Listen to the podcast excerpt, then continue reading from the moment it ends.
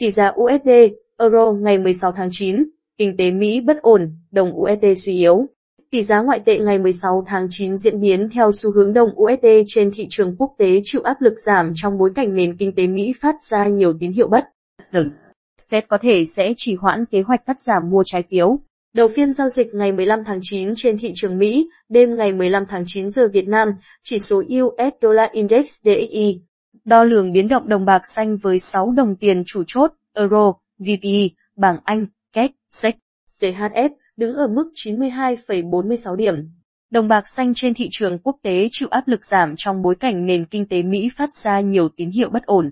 Cục Dự trữ Liên bang Mỹ, Fed, có thể sẽ trì hoãn kế hoạch cắt giảm mua trái phiếu. Đồng USD yếu còn do giới đầu tư dường như vẫn đang đánh cược với các loại tài sản có độ rủi ro cao như cổ phiếu và tiền số. Dòng tiền vẫn bị hút vào các kênh đầu tư này. Mỹ vừa công bố lạm phát hạ nhiệt, chỉ số giá tiêu dùng trong tháng 8 tăng thấp hơn so với dự báo. Số liệu này làm giảm kỳ vọng Fed sẽ đẩy nhanh việc thắt chặt chính sách tiền tệ. Giới phân tích cho rằng lạm phát có thể duy trì ở ngưỡng cao trong một thời gian nữa, cho tới khi những nút thắt về nguồn cung được giải quyết. Hiện tại, giới đầu tư đang chờ đợi cuộc họp chính sách của Fed sẽ bắt đầu vào ngày 21 tháng 9. Ngân hàng Trung ương đang theo dõi các chỉ báo kinh tế quan trọng như lạm phát để quyết định khi nào thắt chặt chính sách tiền tệ nới lỏng trong thời kỳ dịch bệnh của mình.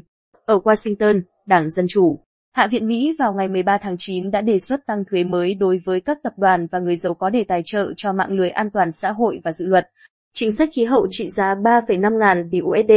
Trên thị trường trong nước, vào cuối phiên giao dịch ngày 15 tháng 9, Ngân hàng Nhà nước công bố tỷ giá trung tâm của đồng Việt Nam với USD ở mức 23.117 đồng.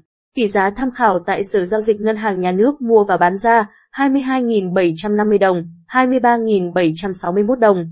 Tỷ giá euro tại Sở Giao dịch Ngân hàng Nhà nước mua vào, bán ra 26.496 đồng, 28.106 đồng.